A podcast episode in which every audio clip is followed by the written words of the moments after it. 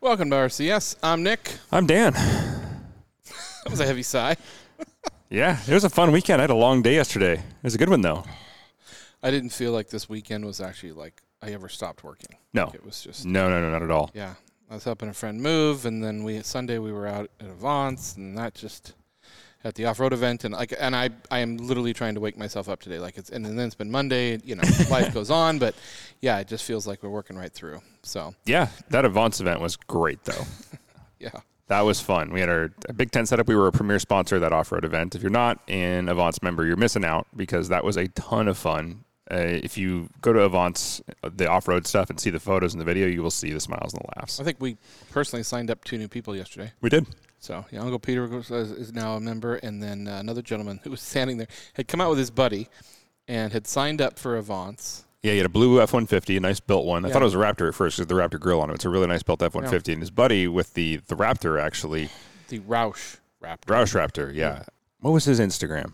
That's a great truck. Something America, or there was, there was uh, something. Freedom Chariot. Freedom Chariot, that's what it was, yeah. yeah, he, he won a uh, basically an award from us, from our friends at uh, Griot's. So Griot's Garage, one of our sponsors, of course, the exclusive car care provider of Rain City Supercars, got us the usual and very helpful giveaways. Uh, the foam cannon and a full detail kit, and we had really good samples of the Best in Show spray detailer. That stuff's good stuff. Yeah, I really like good it. stuff. Yeah. And uh, they helped us set up with the event, and uh, or help us get product for the event. So people, the amount of dirt. My truck went to the parking lot, and it was filthy. Mine too. Yeah. My, my, my I didn't even take my car through, um, and it was there was caked and stuff. But that's, it's funny because uh, one of our previous guests, uh, Trevor from Dirtfish, was out there, and mm-hmm. I was I was asking him, I was like, what's the deal with this field? He's like, well, it used to be our parking lot. He's like, when we kind of filled all that bark that's out there has mm-hmm. been was been put there. Like that's not naturally occurring bark. That's um, a lot of that's, yeah. That's bark. yeah. So um, it's a lot of fun. Like I said, when's the next one? The March twentieth, March twentieth, February twentieth. Yeah. Yep. Oh, February twentieth. Yeah, March. Just a few weeks from now. And we yeah we have prizes, more prizes to give away at that one. Our friends at Master Pole, not a sponsor, but they brought out some product to give away to the members. So, I mean, it's good stuff. If you're a, a winner, dress warm. Yeah, dress warm. I mean, even with the tent and the, and the side of the tent and the heater, I was there was that was there was chilly. Yeah, yeah. Again, we, our heater was V I P of the day. And you brought a monkey out. That was kind of I did. Fun. I rode the monkey yeah. all the way out to Dirtfish. Really funny to watch you behind me. It's so fun, to, even in the cold and in the rain. I and I have the I have the right gear for it. Yeah. And we'll get into more of that later. But it it was fine. I wasn't cold. My my legs got a little bit cold, but that's it. And even in the rain, I was just laughing the whole way there. Though, like you, you can't get on that bike and not go wee really loud inside your helmet at least once or twice. It's just stupid fun. Raining from ear to ear, even in the rain. It wasn't yep. really raining. It was the roads were wet. Yeah, there was yeah. a little bit of rain here and there, but it really wasn't yeah. bad. And it rained off and on throughout the day, but actually it was just mainly just cold and windy. Luckily, we have a giant wall. I could tell you were taking you were taking a little slow coming around some of those corners in the rain on those very small street tires on the monkey. Yes, my so, little yeah. twelve-inch tires aren't exactly uh, – they're, they're a little squirrely. Yeah, imagine that. Um. So, but other than that, it was fine. Yeah. Yeah. So uh, for this week's Carter Subaru Tip of the Week, speaking of cold weather and things getting very, very dirty, mm-hmm. uh, so we were washing the truck today and the Subaru, getting things recovered from our fun weekend. And one of the things we want, we we were playing with is the new Griot ceramic wash. And there's a special way to put that on with a, with a foam cannon, which we have. We have all the right gear to do that, but it was not the right temperature. A lot of the, a lot of products out there these days, and, and it's even, I'm talking even outside the car care product stuff, like stuff you use at your house, they will suggest a, the, the appropriate temperature to put it on. And, and you don't really know what will happen with the product, especially with, with car care products. Like a lot of things will congeal that, that would be, a, yep. you know, if you were putting it on in the, we'll say spring, summer, but in winter it would congeal on your car and it really wouldn't do what you're asking it to do, be it wheel cleaner or wheel protectant or ceramic, any type of ceramic coating out there. Glass cleaner is a big one of those. Uh, tire shine is another one of those. Wax especially, though. Wax does not like cold, cold, cold weather we're, that we're having right now. So unless you've got a heated garage, now's not the time to wax your car as, as much as you might want to. Yeah, look at the product on the back. It'll tell you what temperature to be in. And it w- and if before you unfairly judge a product for not working as expected, look at how to put it on based on the temperature, because I have seen that. I've done that myself, very much so, with wax on the hood of a car. I'm like, why isn't this working? I'm like, I don't oh understand. yeah, I'm working hard here. Yeah, yeah, I'm in the garage. I'm like, oh, the garage is like forty degrees still, mm-hmm. and this is not working, and it'll it'll look oily and messy. It doesn't buff off well.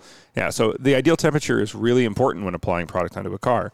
It's also makes changing your oil story too, because cold oil does not like to drain. Oh, you're saying I can't go out to the middle of uh, Alaska and change my oil? Yeah. Good idea? Okay. Seems a little thick, a little syrupy. Yeah. Yeah. yeah. So our tip of the week this week, thanks to our friends at Carter Subaru, is to check, read that back of that package, uh, not just put on waxes. They all don't, they don't all just go out the same. Synthetic waxes, regular waxes, glass cleaners, like we said. Read the back of the package, find out what the ideal temperature is, and so you don't you know falsely misjudge a product working or not. It really does, it, it matters, so. Yeah, apparently there are instructions on the back of things. I know, right? To, I, I don't know. You're not just supposed to rip the box apart and start building it. I don't, oh, okay. You see, it's you know, when you were younger, you just like, you remember being in the bathroom and you didn't have a phone, so you just read the back of every bottle that was next to you? Yep. Yep. Every, yep. It's old, everybody old enough that remembers that. Who knew what two-ply was really made of? Yeah. Yeah, exactly. Thank you, Charmin. Yeah. Yeah. So, anyway. Uh, Boy, that's a long time ago, not having something. I mean. Yeah. Oh, what's that noise? That sounds good. We're back it at Drivers a, Club this uh, week. It's a Porsche Cayman, but it's my, I think it's a G T four. Ah. Uh, yeah. Yeah. So there's some good-looking ones out there today. There's this blue six hundred L T down there I'm just drooling over. There's, you know, it's interesting. There's a lot of spaces that are out of here. Like, people are out driving their cars. Oh, yeah. Even though it's been kind of a yeah, they're, it's, nasty time. So it's busy here. People, you know, it is Drivers Club for a reason, not Park Your Car Club. So that Carrera G T is gorgeous. Yep. There's yes. a black Carrera G T in here that I drool over. Every time I see it in here, I'm just like, oh. Yeah. Yeah. So uh, what should we talk about today, Dan? Well, speaking of our rebrand, thanks to Salvo Design and R C S, we are branching out a little bit. Uh, a little bit, though, not too far. I want to talk about motorcycle stuff as we're getting into the monkeys, which people laugh at because you can't help but laugh at a monkey. It's a little tiny little. If you don't know what a Honda Monkey is, for our listeners, it's a oh the Honda Monkey. I was yeah. like, we've been at the zoo just laughing at the monkeys. It's yeah, just, okay, they're entertaining. Yeah. yeah, but it's this little tiny bike. They made them back in the seventies, and they think they were originally fifty c c's. Now they're one twenty-fives. They're street legal, but they're really tiny. Can you imagine only fifty c c's? Like I, I look at how hard it is for you to go up a hill. Yeah. Well, I mean, the Ruckus is only forty-nine. I mean, there point. are small street legal motorcycles that are still under fifty c c's, which don't require an endorsement. Or, yeah, don't require an endorsement if you're under fifty c c's. But uh, the Monkey's one twenty-five c c, so it's uh, quite a bit bigger than the old Monkey, but still a very tiny bike and hilarious to ride. But that said, we don't get on up any motorcycle without proper gear, at least some. And, okay, I, I should go back a little bit. I used to sell motorcycle gear for a living. A long time ago when I was very young, this was my thing. And I was actually pretty good at it. I won a few awards, and I did a bunch of sales records. It was a, I loved it. I supported our race team back in the day. I really actually loved that job. It was a no going nowhere job for me at the time, but it was a really fun job. Yeah, but probably part of your success was you were knowledgeable. You weren't shoving gear at somebody no, that they didn't need. You don't sell people stuff they don't actually want so that you can make higher numbers. You sell people what they need and what they're actually going to use. And I can say all day, the old saying is at get all the gear all the time.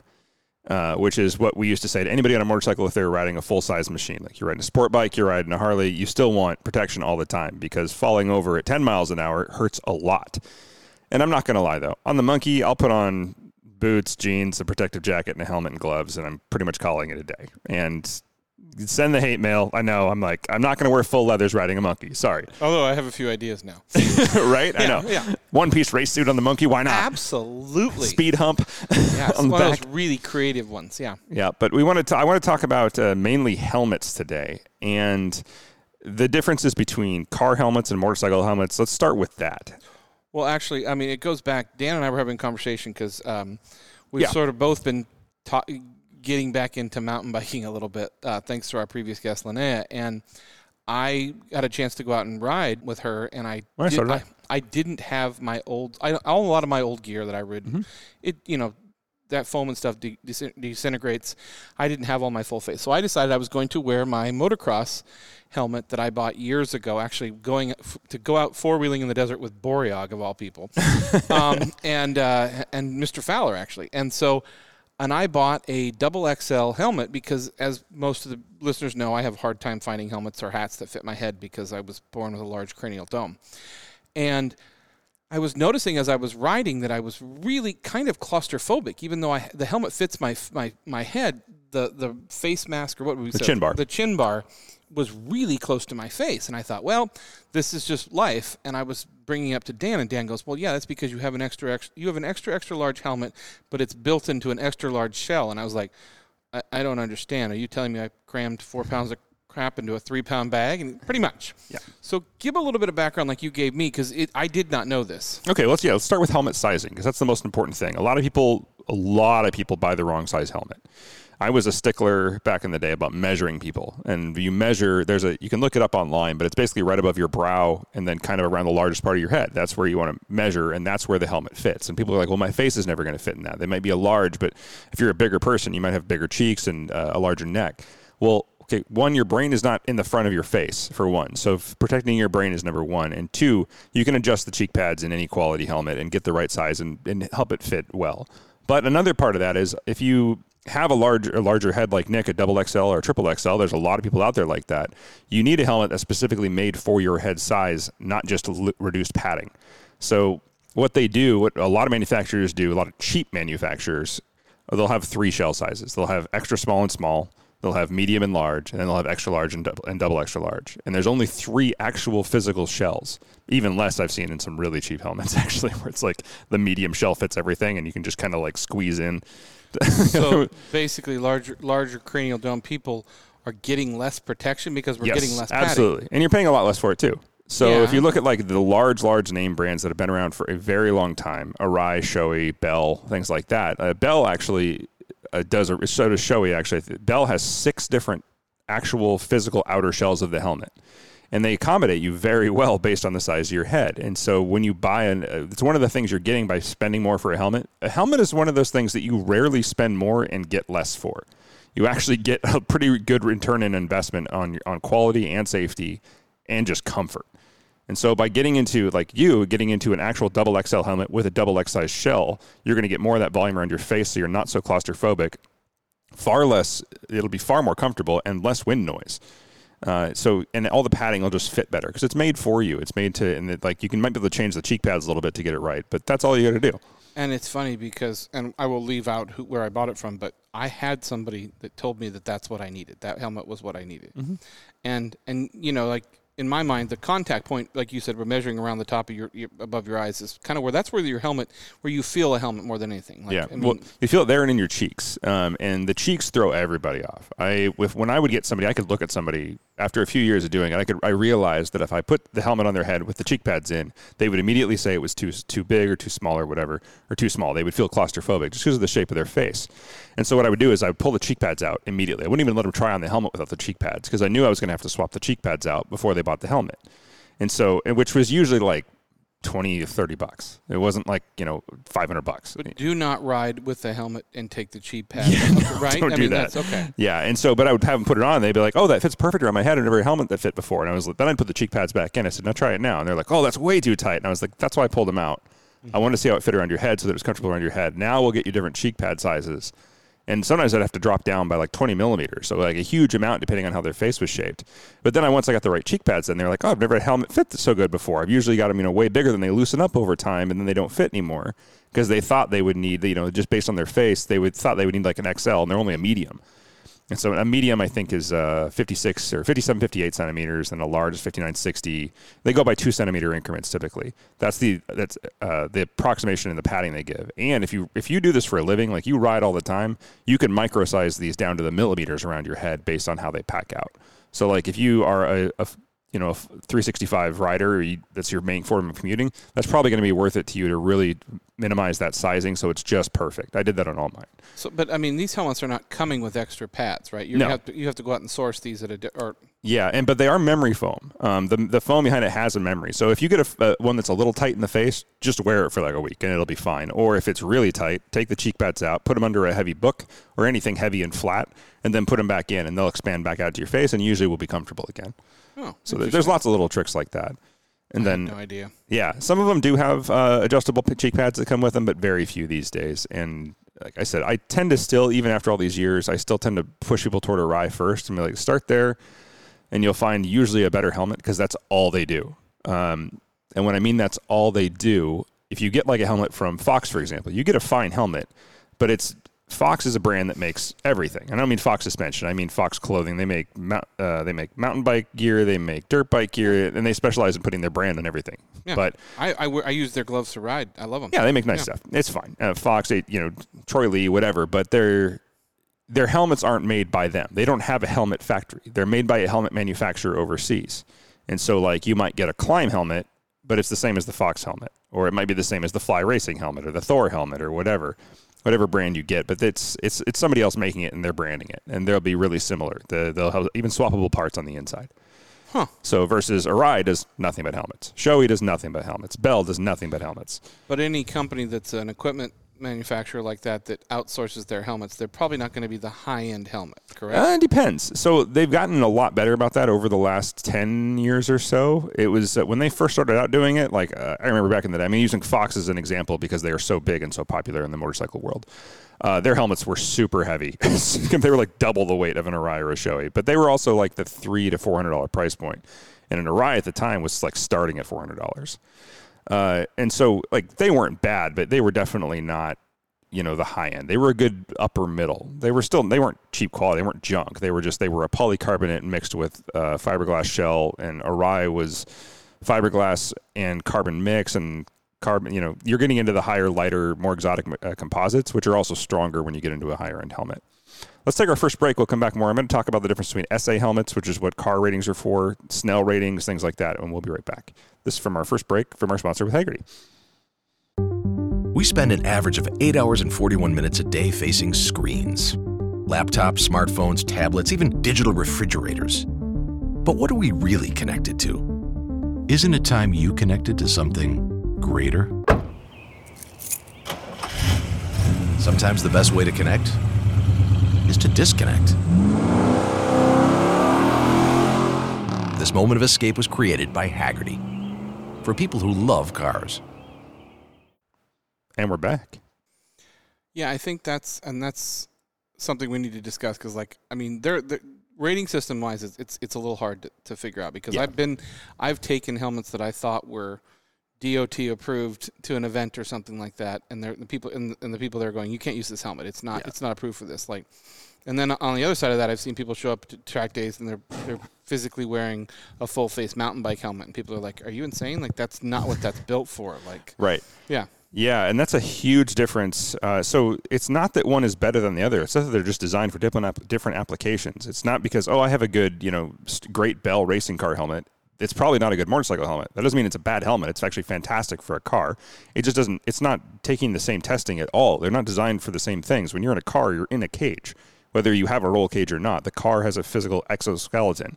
You don't have to worry about abrasion resistance in a car helmet, but you do have to worry about fire resistance in a car helmet, which you would never need in a motorcycle helmet. It's not often you're trapped next to a burning motorcycle.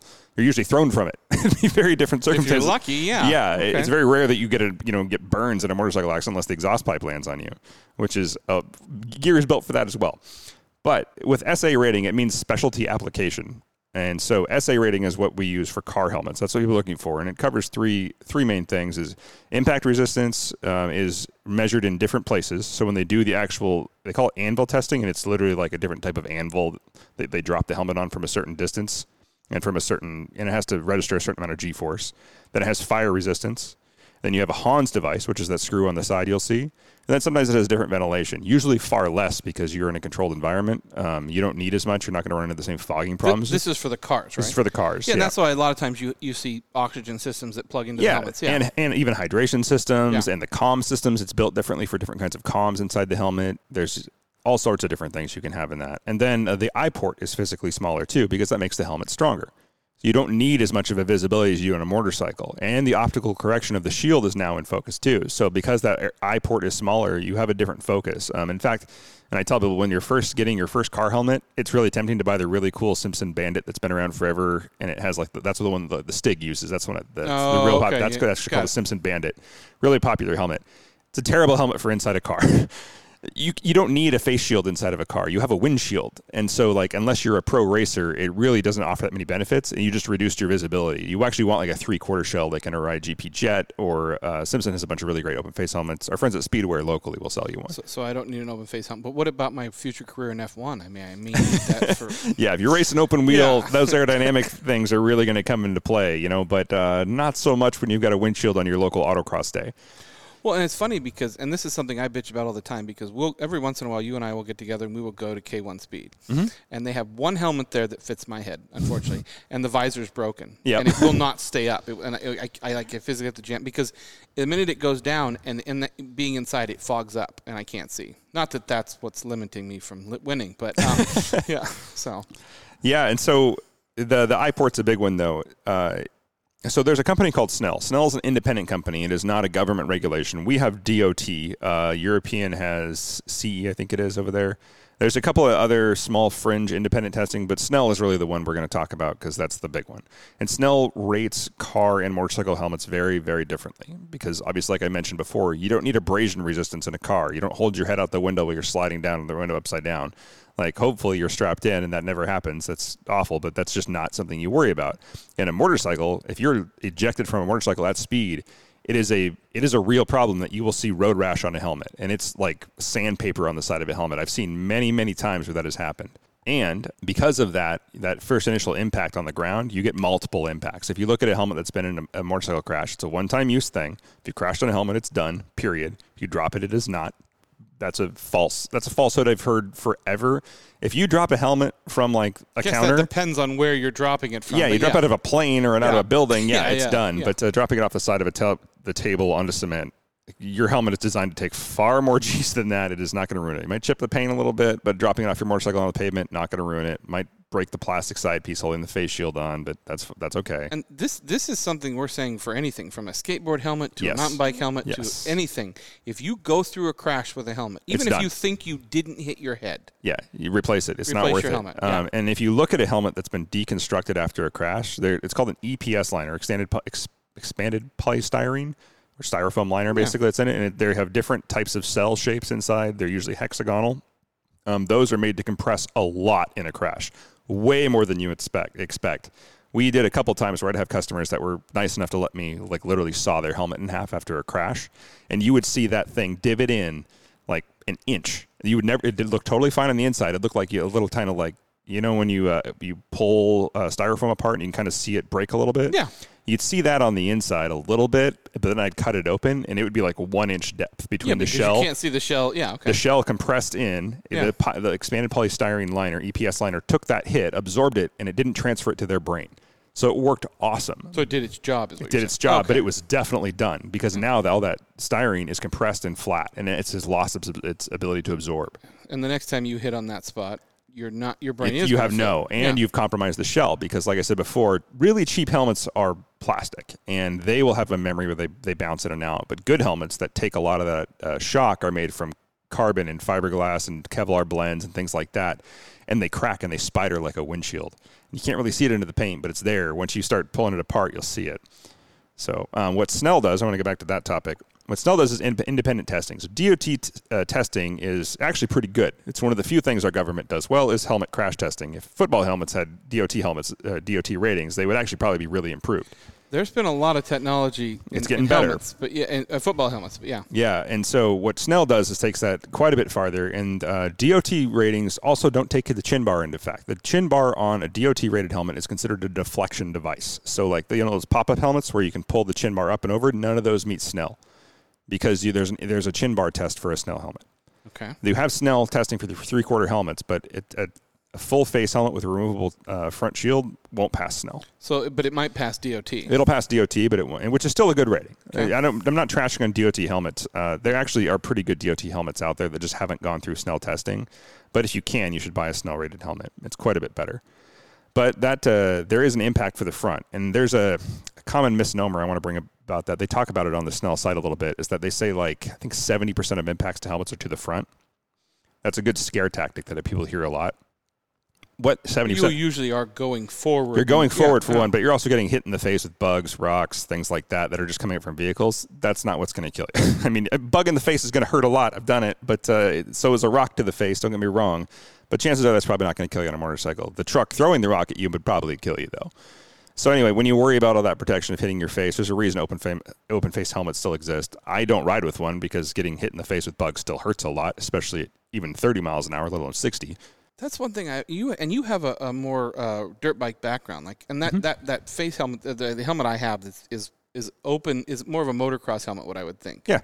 And I always thought, like, I've, I didn't, I've not done a lot of off-road, but I'm thinking the one place where I, w- I don't want rocks thrown at my face is off-road riding, riding motorcycles. So I'm surprised there's not more full-faced off-road helmets. Well, most dirt bike helmets are going to be full-face now. They're Almost f- all, but all I'm, of them. Okay, but you know what I'm talking about, the typical, like what I have. Uh-huh. But the, but that's not, and you can you can put oh, goggles in there, yeah, but I can still in. take a rock to the face there. Yeah, it's not as it's not as often though. I mean, I've gotten a lot of stuff thrown at my face behind dirt bikes. When you're hauling ass yeah. behind somebody, and you know they, they roost it going up a hill, you're going to get just pelted with rocks in the front. But yeah. you got so much body armor on, and those shields, they'll take quite a bit of damage in those. Interesting. Yeah, um, that's another good thing to talk about though is goggles versus shields. Um, if you guys have seen the latest trend in uh, dual sport helmets, actually, they're using like a it looks like a dirt bike helmet, but it's got a flip down shield and it's got a visor on it. Visor's great for rain and shade when you're out there in a mix of conditions, but the visors still fog like crazy. You can get dual pane visors for most of those for one. Give me a, a definition of a dual dual sport or dual purpose. Is that dual purpose saying? Is going to be an adventure bike, uh, basically. Uh, well, no, but I'm saying for a helmet, like so, it's going to be good for. It's going to be they, they're trying to find the perfect mix of a helmet that's good on the street and good on a good off road. Okay. The shields are going to be usually removable, so you can put in goggles if you want to primarily do that. But most people are switching between terrain a lot. Like, so if you're doing a bunch of fire, fire, forest service roads, you still have a bunch of ventilation coming in your helmet. You don't have to worry about fogging so much, so it's not as much of an issue. But if you're going off-road, you're going to be working really hard. You're going to be breathing really hard, and you're going to fog your helmet up really quick. One of the solutions to that, a real popular one, is getting a dual pane lens. Um, a lot of systems use what's called a pinlock system. They have pins on the inside. People used to think pins on the outside for tear-offs. When you get a bunch of mud, you can do a quick tear-off, and then you've got a clear shield again. But a pinlock system allows you to put another uh, another shield basically on the inside. And by dual layering the lens, it works just like a dual pane window. So you get a no fog system in there. And you can add it with something called, there's a bunch of companies that make them. Fog City is a, an example of where you just stick it on the inside and eliminates the fogging. Anyway. Um, but those outside shields, we I, we see them in F one all the time when they come in and they pull they pull a, a shield yeah. up. But that's more for bugs and crap yep. like that. Yeah. Uh, tear-offs. I used to, used to I used to put one on my street helmet and just leave it there and then like... You know, I'd go for a long ride or something. I'd just pull it off and throw it away just because it was easier than carrying glass cleaner with me. You don't have a lot of luggage room on a sport bike. Probably cheaper, too. Yeah. yeah. The downside I wanted to bring those up, though, for is uh, you lose visual clarity. Um, so if you have a dual pane lens, you're looking through dual dual lenses. And companies, any good helmet manufacturer that has a, a shield on a helmet has uh, studied it for optical clarity at distance. So it measures the average distance between your face and the shield, and it allows you to look through it side to side without getting a fishbowl effect. If you've ever seen in your life an armored vehicle, they have really, really thick windshields because they're made to take bullet blasts. They're a pain to see out of because as you look sideways, you're looking through such thick glass that the optical distortion increases.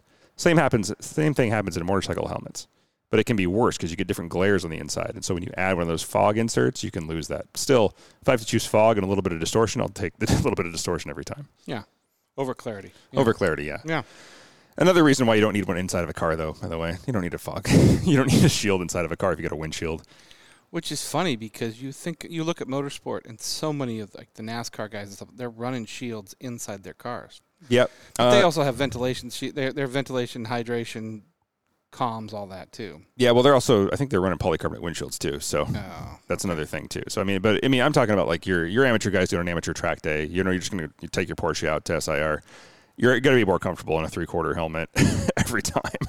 Well, and, and that's something, too, that I we didn't really talk about, but it's come up before is, you know, if you're going to go out and buy a good in-car helmet, you need to make sure you have that car with you.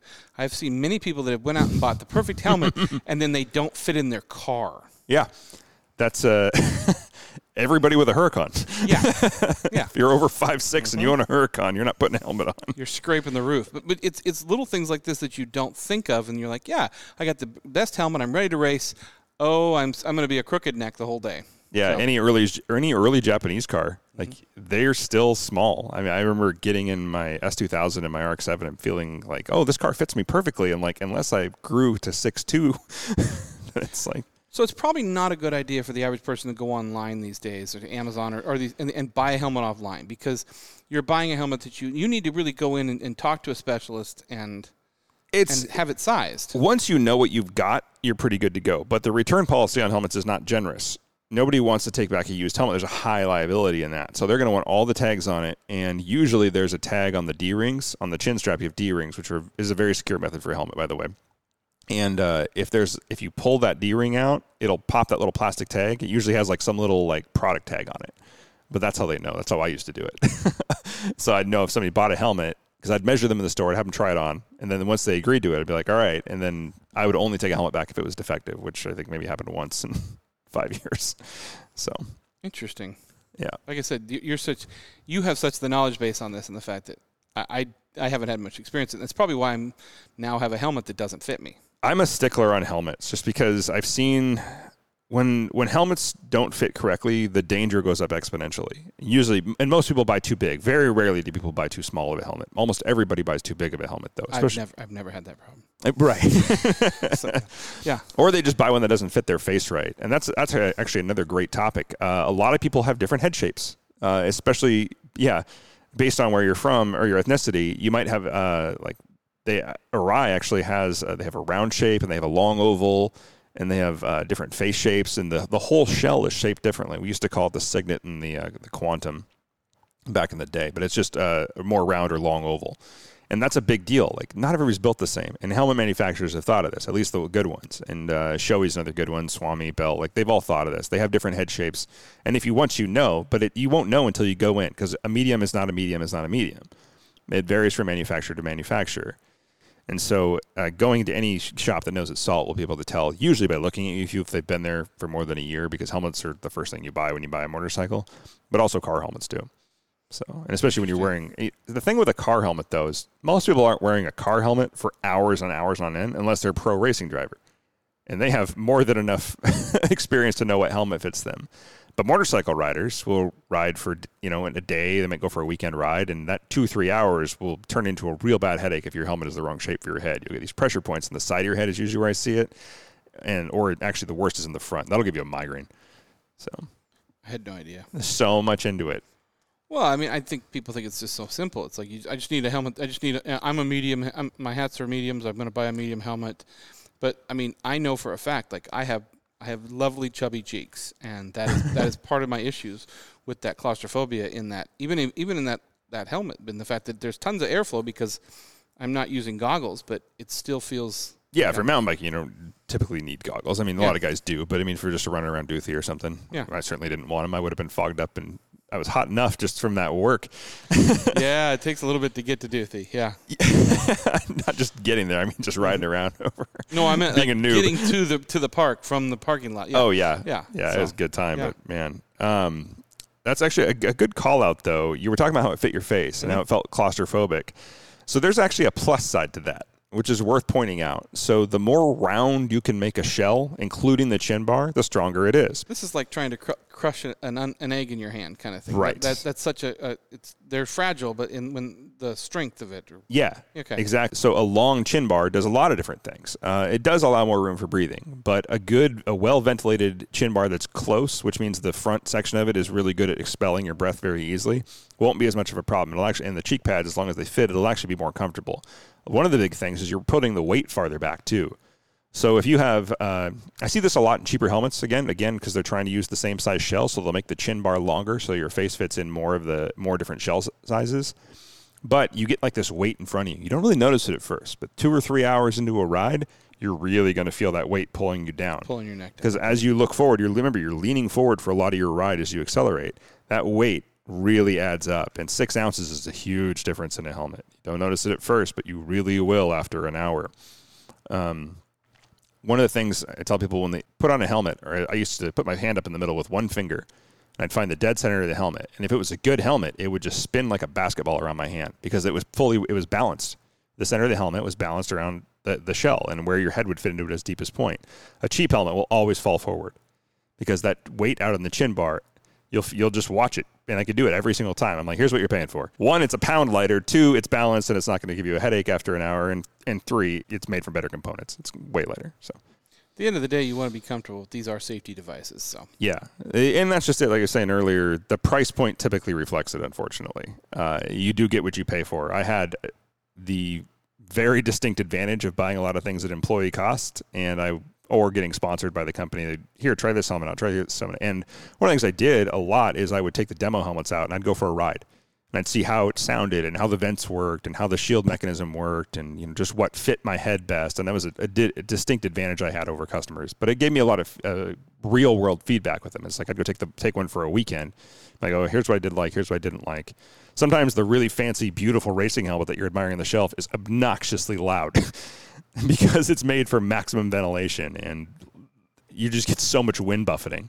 Let's talk about that. Let's talk about ventilation. Mm-hmm. I mean, do I do I need ventilation? I mean, do I? I mean, how many vents do I need? I, I also look at it in a simpleton, going, the more vents they cut in it, the less padding there is, and maybe the less secure the helmet is, maybe. So the vent size on a motorcycle helmet is more about how efficiently they deliver air into the vent. Um, so they're typically really, really small. Like, if you look at them, I mean, in standard sizes, like a quarter of an inch, they're really, or half inch at most.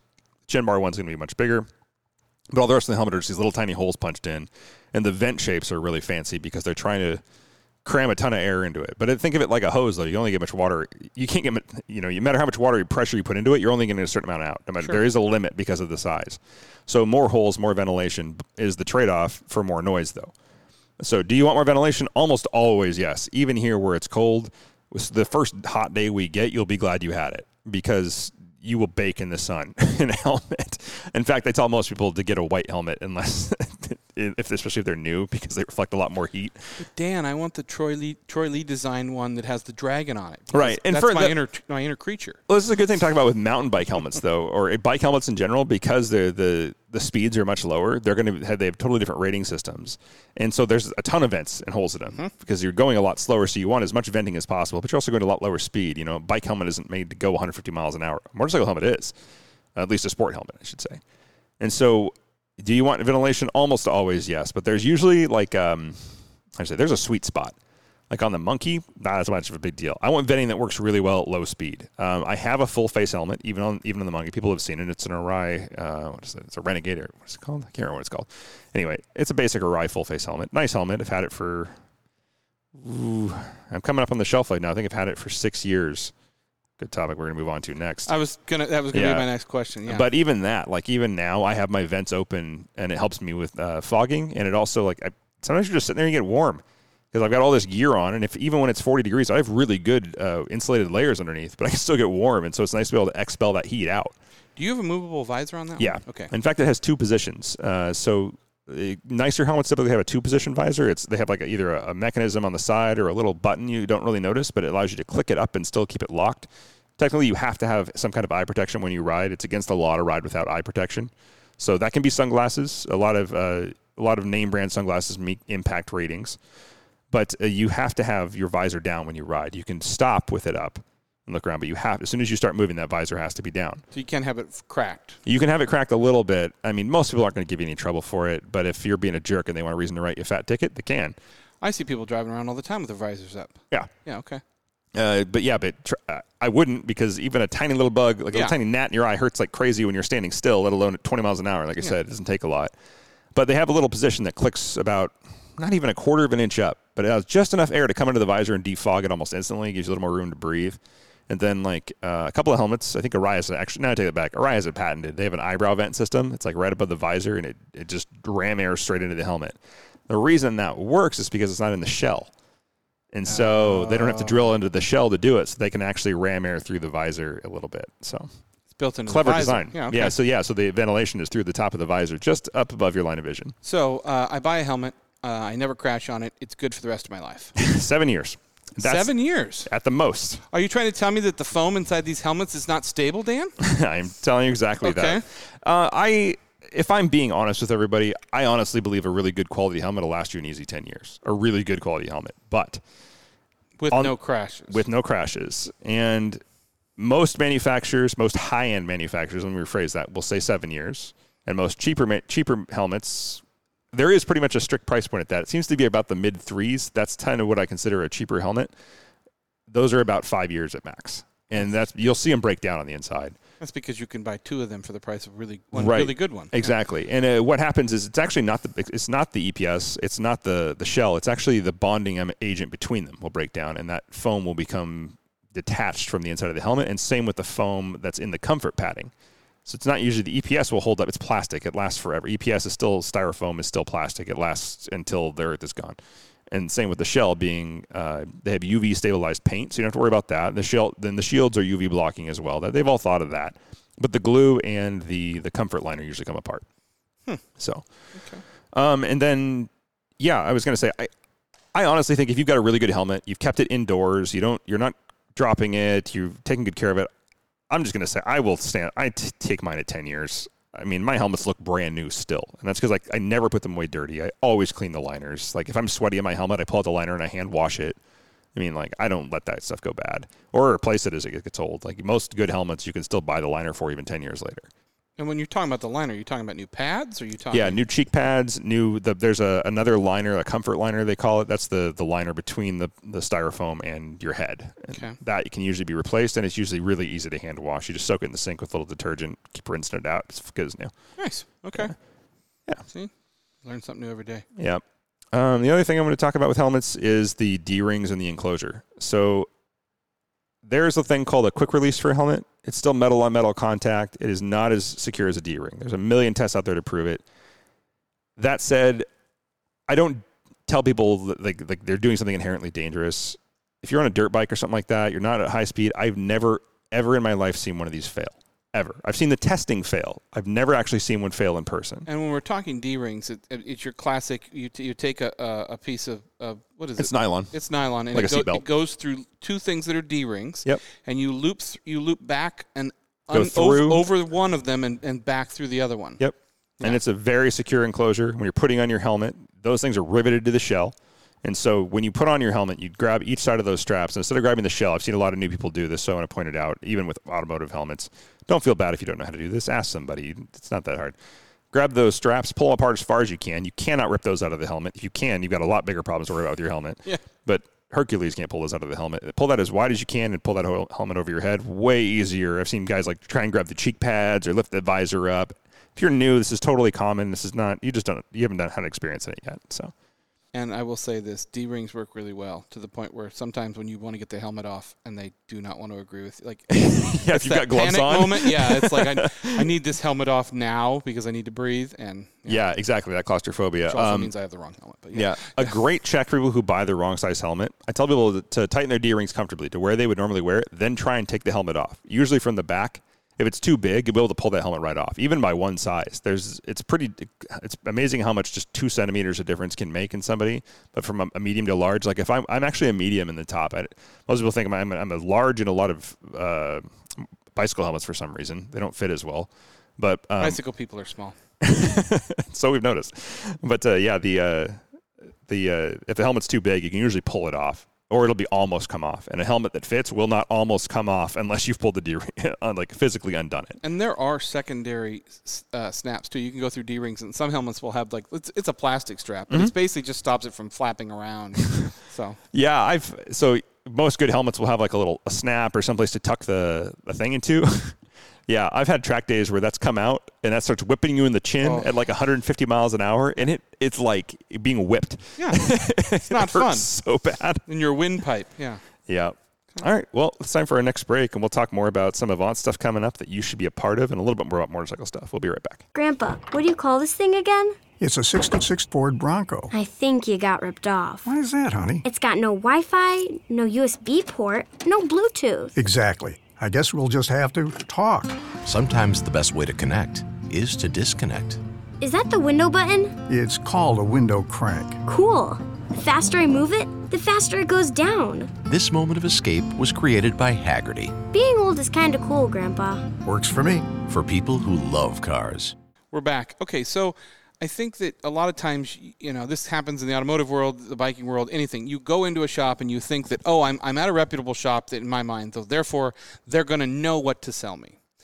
when I'm go when I go in to buy a, a helmet, let's say from from a motorcycle, what's the first thing? What are the things they should be asking me? What's the first thing they should? You know? I'll walk you through the spiel because I did the same thing every single time, and it wasn't because I was trying to upsell. It's because I wanted to know my customer and what was going to work for them, and that was the equivalent of how I made most of my sales, is knowing my customers and fitting their needs and not upselling them. It's like, this is what you need, not this. Here's why. The first thing I ask them, even if a customer tells me I want this helmet in this size, the first thing I'm going to do is tell them I need to measure them, no matter what. I will not sell a helmet to somebody without measuring them, ever. Because, like I said, almost everybody I ran into was wearing the wrong size. They just had the wrong size cheek pads. And two, I'll ask them what they're riding. Somebody comes into me at a motorcycle shop and says, I want a, you know, R X seven Corsair, which is Arai's top-of-the-line helmet. It's a, you can, like, eight hundred dollars plus helmet. I'm like, awesome. What are you riding? My first assumption is they're going to be doing a hell of a lot of track days. And it better be the words Ducati or... Uh, yeah, yeah. I'm, or at least I'm expecting that. Some people just want the best helmet they can afford. Nothing wrong with that, but yeah. I'm going to tell them the downside. But if somebody comes in and says, oh, I'm riding a Monkey, I'll be like, okay. I mean, st- that's still going to work great for you. You would have laughed in the past, but now you're not laughing. Right. Yeah, okay. yeah I would have been like, okay, that's cool. Sure. But I mean, if they if they said, you know, oh, I'm I'm riding this bike, and I'm like, okay, cool. That's still a fine helmet. You want the nicest helmet you can buy because you want the lightest helmet with the best ventilation. I understand. The next question I'm going to ask them is, knowing that bike doesn't go above sixty miles an hour, period, with me on it anyway. Drop it out of an airplane, it wouldn't go yeah, faster than sixty. Exactly that. Yeah, yeah. It might yeah. do sixty-five with a really light rider on it, but that's it. The second thing I'm going to ask them is, do you need the no, do you want the no fog insert? And they're like, oh, I didn't think about that. I guess it ventilates really well. I said, I'm not going to ride this bike in the fog. I'm good. right, right. We're good. Yeah. So, but when you're averaging city speeds on a motorcycle, you just have more breath. You're going to fog up easier. It's as simple as that. And we live in a really wet environment. So even on a dry day, there could be a ton of moisture in the air, and it's going to fog up. And so I'm like, here, spend this extra thirty bucks. Never worry about fog ever again. They'll be like, oh, thanks. I didn't think of that. I have a question that came up in my mind that, that kind of back to what we said before. You were talking about the fact that you have to ride with a full face helmet when you're riding. Does that no. depend on, on, or when you're on, when you're moving on a motorcycle? You just have to have a, you have to have eye protection. Eye protection. Okay. That's it. That's yeah. why we see all these people on Vespas out there with these these goggles, sunglasses. What, what is it called? It, it's I mean it's just bubble a, shield. Bu- no, it's not a bubble shield. It's literally they have no visor on. It's just it's just a helmet that. Yeah. goes over their head, but there's no chin. There's no. Yeah, you know, it's a, that's typically you can a half shell for the Harley okay. guys, a three quarter. The half shell ones can still meet D O T. They they drop down and they look really bulbous. So if you see like a really minimal half shell, it's typically a fake one. Uh, it's a not a fake one. It's a, a novelty helmet they call them with a D O T sticker on it.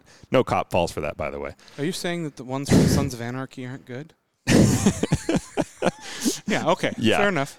Yeah, and so, but yeah, you have to have eye protection, but you don't have to have a full face helmet. I mean, the novelty of a three quarter helmet, there's nothing wrong with that. I actually like riding with a bubble shield. It's actually a really comfortable way to ride. You just have so much more vision. You have downward vision. You feel less claustrophobic. It's kind of nice. You've always wanted to be a fish, so I mean, that's, that's the thing. That's the thing I've known about you for a long time. Okay, yeah. I don't know why that just popped in my head, but okay. Yeah, Bell makes actually a really good bubble visor, and they're not all made the same. Cheap ones scratch really easy. That's what you're paying for. Uh, a lot of cheap shields, you'll see aftermarket shields, even for popular helmets. They'll get, uh, but they all scratch really easy, and they're they aren't worth crap. It's worth paying the money for good optics, especially on a motorcycle helmet. And like you said before, take care of your, your equipment and we'll take care of you. Exactly. Yeah. Okay. Uh, and in the car world, you can get uh, quite a few helmets have like a half drop-down visor that's tinted. That's a really nice way to go. You mean the Earnhardt? The, yeah. The Dale Earnhardt? The Earnhardt, yeah. Absolutely, yeah. That's yeah. what you're thinking of is Dale Earnhardt. Yeah. But uh, yeah, I've got one for my, my car racing helmet, and it's uh, just a little tiny one. It, it, it allows you just to tilt your head a little bit forward and block out that sun if you get it in your eyes, and then you can pop it up real quick. So that's a great thing to look huh. out for. Okay. Yeah. Interesting. Okay. So, I mean, people want to be, I didn't mean to get us off topic there, but I mean, you want to make sure that, that, that if they're not asking you these questions, first of all, if they're not asking you these questions, that's telling you something right there. Yeah. That you may not be dealing with somebody who's experienced. I mean, I, I would say happens, if you're buying a helmet and they don't offer to measure you, at least they, that's a big red flag that the person selling you the helmet might not know as much as you do.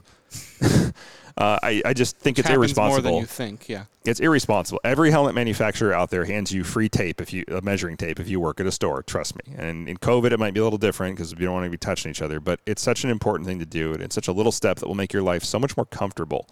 And you can get the right thing the first time. You know, nobody wants to spend six, seven hundred bucks on a high quality helmet that is too big. You come out a year, you know, or even a month later after wearing it, and you've been sweating in it, and that's when things start to break down and pad out, and all of a sudden you've got this wobbly helmet on your head that's super loud and isn't safe, and I've seen it happen. It makes riding so much fun. Yeah, and I will say there are exceptions to this rule. I've definitely come across people with different head shapes and things where they measure into a large and it doesn't quite fit just because of the way their head is shaped.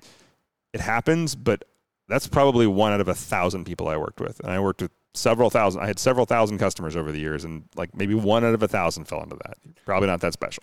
I was going to say what we can do and, and kind of follow up to this is obviously I'm going to need to buy a new helmet before mm-hmm. when I eventually find my monkey, and we can kind of document the process because I have a feeling I'm going to be one of those heads that is not normal. I mean, I've been told that all my whole life. You're not. I ain't normal, covered. I dealt plenty of people with large. Well, that's like my yours. point. Like I, just to kind of we we can kind of show people how yeah. it's done. Yeah. Yeah, and we'll talk about other gear, too. I'm hoping to get some more specialists. I know a couple of good people in the motorcycle industry still that I can get in here to talk about, not just salesmen at dealerships, but in the industry.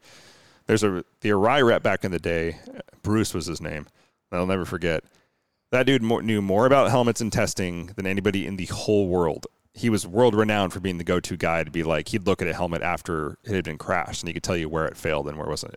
Even I mean, in his own, he was working on, you know, working for Arai. So, of course, he's biased. But I learned more from him about how things fail on helmets and how they test them and why they test them in certain places than anybody else. So there's some good, interesting people and resources I should point to. It's a lot of fun stuff, actually, you can find on YouTube of watching helmet testing. I mean, and it's yeah. and like you said, the anvil testings as far as dropping things on them, putting a, a weighted head in them and dropping them. Mm-hmm. Like, I mean, it's it's kind of interesting. Yeah, and one thing I do want to warn people of is exotic materials do cost more, but they don't always equal a better helmet. The way carbon fiber is woven and the way it's laid and the way it shape is shaped into the helmet makes a big difference on how effective it is. Kind of like when you looked at really old carbon fiber on a hood of a, you know, the cheap carbon fiber hood for the Civic was paper thin and garbage. I've seen plenty of helmets out there that are fiberglass or polycarbonate with ca- uh, carbon over the top so they look pretty. They're actually heavier than fiberglass helmets, and they don't work as well. So uh, a fiberglass helmet can be even safer than some carbon helmets. It's all the way how it's laid in the resin and how it's molded. So don't be don't be too fooled by how pretty a helmet looks. I will say they often do clearly look nicer. When you look at a really high-quality helmet, you'll get better paint jobs and things like that. But the material, like you see these beautiful woven carbon helmets, they may not be lighter, they may not be stronger, but they may look really cool. You're telling me that it's not important to make sure that my helmet matches my suit, it matches my bike, matches my boots? That's the way I, that, I feel safe if everything matches. I met a lot of people over the years into motorcycles who were more into the look than the riding. Of course. And it was it's it's funny how much that happens, way more than people think. There were guys who will spend thousands on gear and motorcycles and ride five hundred miles a year. I I truly get the kick out of it, and I, I'm sure I've, I've been it. I've been that person in life, but you know, oh, you're, so you're driving, you're driving through Kirkland or something like that, and you see somebody, you know, and they've got, you can hear the Ducati coming, and you, they get up next to you, and they're teetering, and they've got the, the red helmet and the red jump, the red jacket and mm-hmm. the red boots, and and you're going, and that's, and you can tell they've been on the bike for fifteen minutes. It's like, yep. I used to have a thing, uh, uh, sort of a sales pitch I did back in the day, which had no affiliation. I didn't get paid for this, but uh, I used to tell people I would send them to a track day at uh, Pacific. This. Uh, The Ridge didn't exist yet back then. And I told them, I said, you know, I think a track day back then with instruction, not like a go ride, but an instruction day, I think was three hundred bucks or something like that. It wasn't that much money. But I told them, I said, if you go and do that track day and spend the money, the three hundred bucks, and if you don't think it's the best experience you've had, this is new riders. I would, older riders I would still encourage, but if it's a new rider, I'd say, if you don't think this is the best money you've ever spent on a bike, then I will pay for that track day. And this is the time I was only making like two grand a paycheck at most. And that was in like my high commission rates because this is a long time ago. And every single time they would come back and thank me. Never once did I have a customer not come back and thank me for doing that.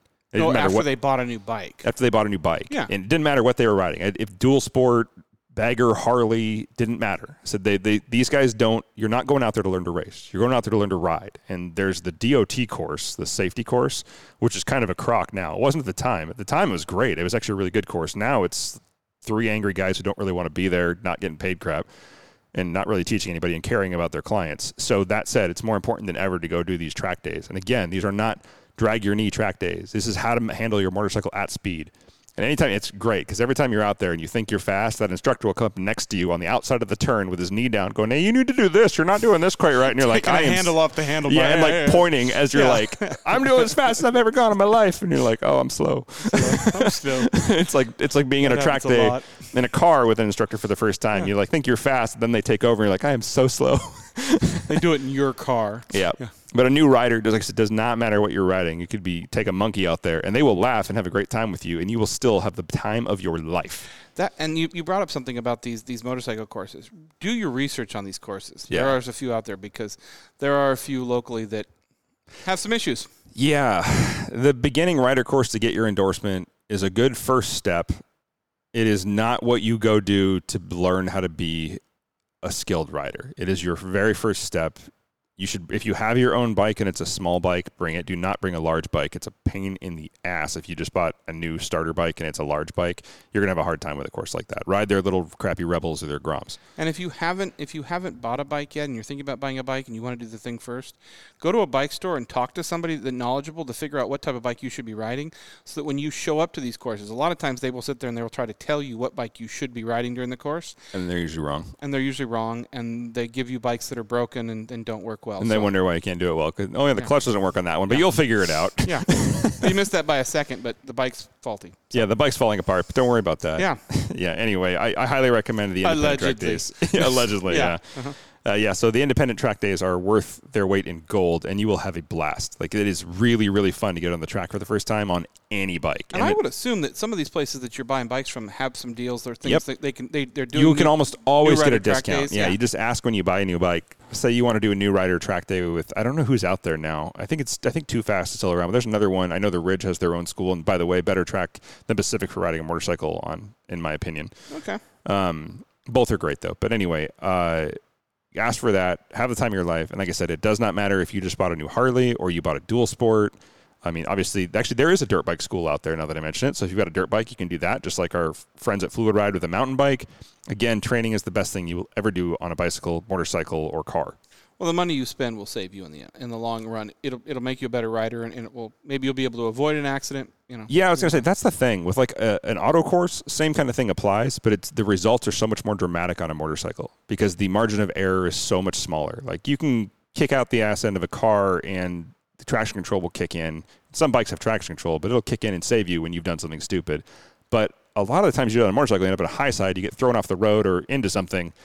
Totally different. The high-speed wiggles. Well, yeah. I mean, uh, I will say any any road course I've ever done has made me a better driver on the road as far as, you know, yeah. on a track. But it's just it's little things that you think won't translate, but they do. Yeah, so. Exactly. And it's funny. I'm fighting all my motorcycle habits on the mountain bike now. Oh, yes. Oh, man. I'm like, what do I do with my feet? You mean those movable pegs you yeah. have to have? Yeah, okay. Like, yeah. My riding position is – I thought about that ahead of time, so my riding position wasn't as bad as because I watched the videos ahead of time on, like, how to correct that, so I was far more aware of that. But now I'm like, I don't know what to do with my feet at all. I'm used to just holding them and hitting them with things. Not used to these things moving. Well, uh, yeah. in motorcycle boots, that's, like, a whole other show, but, like – they're so armored off-road boots, so it's just a bunch of exposed heavy plastic and steel toes and things like that. So, like, when you ride through something tight, you don't care if you hit your feet. Like, they're so armored, you just, they either knock your feet back or you just knock it out of the way. Even if it's a giant log, you just, you don't hurt your feet that much if you've got the right gear. But on a mountain bike, you drag your pedal and you hit your foot and you're like, whee, off the bike. Or the bike, or the bike sits and picks up. Yeah, and pivots, yeah. yeah. I'm like, that, yeah, yeah, yeah. Many a time. Well, good. I, th- I mean, I think that's, I mean, you know, like like we said before, we're we're kind of starting to rebrand this, and we wanted to kind of talk about this. It's something that Dan and I are getting uh, farther and farther into um, and enjoying, um, not just the off-roading, but uh, uh, let's make a transition to another one of our great sponsors, Avance, and what's going on with them. Yep. So we had such an awesome time on this. The last event was the Sunday, the seventh. Amazing time. Like like I said, I love seeing the stories afterwards. If you guys have not seen the stories on Avance dot com or go to the Facebook page and join Avance, and you'll see how just insanely happy people are at that event. It's hilarious to watch. People that have never done it before, people have never gotten their cars dirty before. It doesn't matter what you're driving. It's giant kids. Yeah, it, it's like being a kid driving again. In circles. You don't get circles. Yeah, and Avance track days are kind of the same way, where people come back and they've never had it before. This is what Avance really catered after. I have been off-roading my entire life, and it is a riot to go to the off-road event.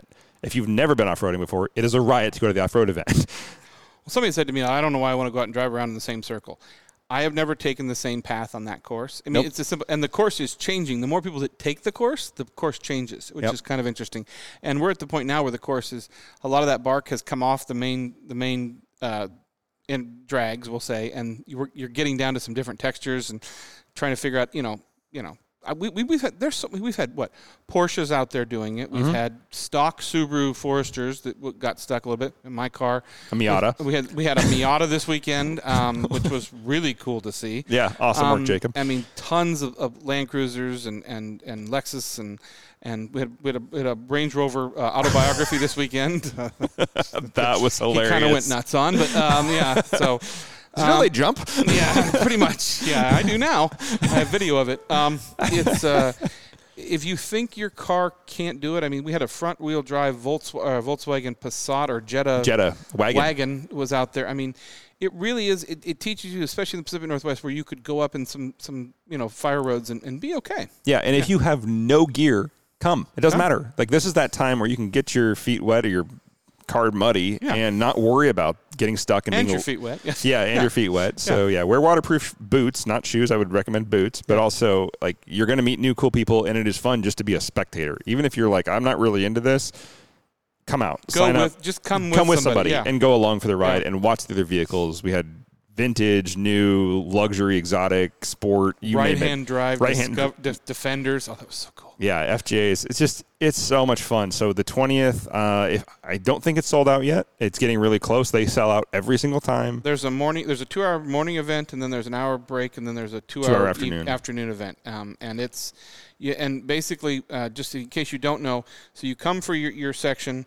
Uh, the fir- they, they split the group in half. One half of the one half goes around and starts running the track. The other half goes to the middle of the track and learns about re- simple recovery gear or or how to m- make recoveries. How to make a pole. Yeah, things like that. Uh, Brandon Ben Powell will t- get out there and tell you how to snatch anything out of a ditch. It's just, yes. that's what he does. Uh, He's teaching as, the sheriffs last time. As long as the weather gods stay with us. But uh, so, yeah, even yeah. then though, like if it's a nasty day, it's the perfect thing to do. But yeah.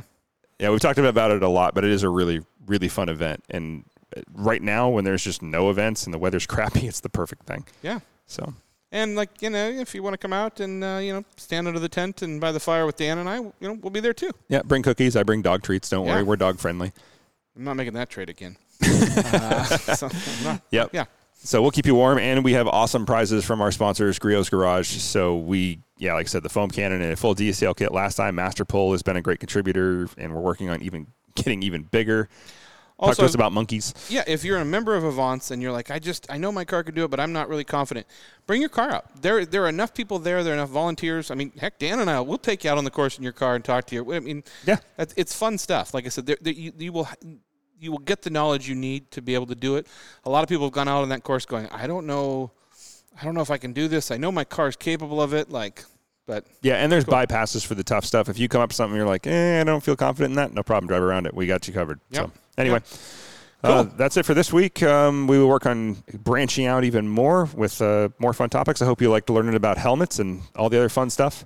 If and if there's topics you'd like to learn more about in the automotive world or motorcycles or anything like that, you know.